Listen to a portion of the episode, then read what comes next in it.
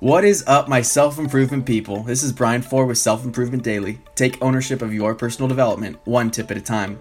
I'm going to jump right into this one. Former CEO and founder of Starbucks Coffee, Howard Schultz, clearly has an acumen for leadership.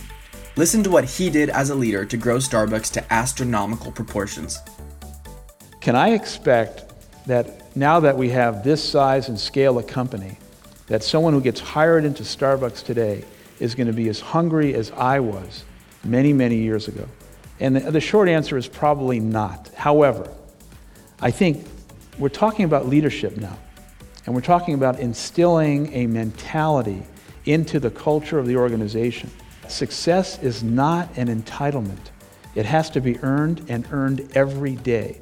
And I also will say it's up to the leaders of a company to instill that mentality and imprint that behavior. And so the mentality that you need in a business today, Starbucks or otherwise, to build sustainable success and enduring success is you have to eradicate the human behavior of relaxing, the human behavior of feeling like we have won. And what I have said in the last two years of Starbucks is there's no celebration, there's no victory lap. We haven't done squat. Now that's great advice from a great leader. Today's tip is to instill mentality. Whether you're the leader of a team or an important part of one, you can instill mentality in your team and lead by example, creating a contagious and consistent message about how the work should be done. Be extra aware of opportunities for you to lead by example and watch how your team members respond.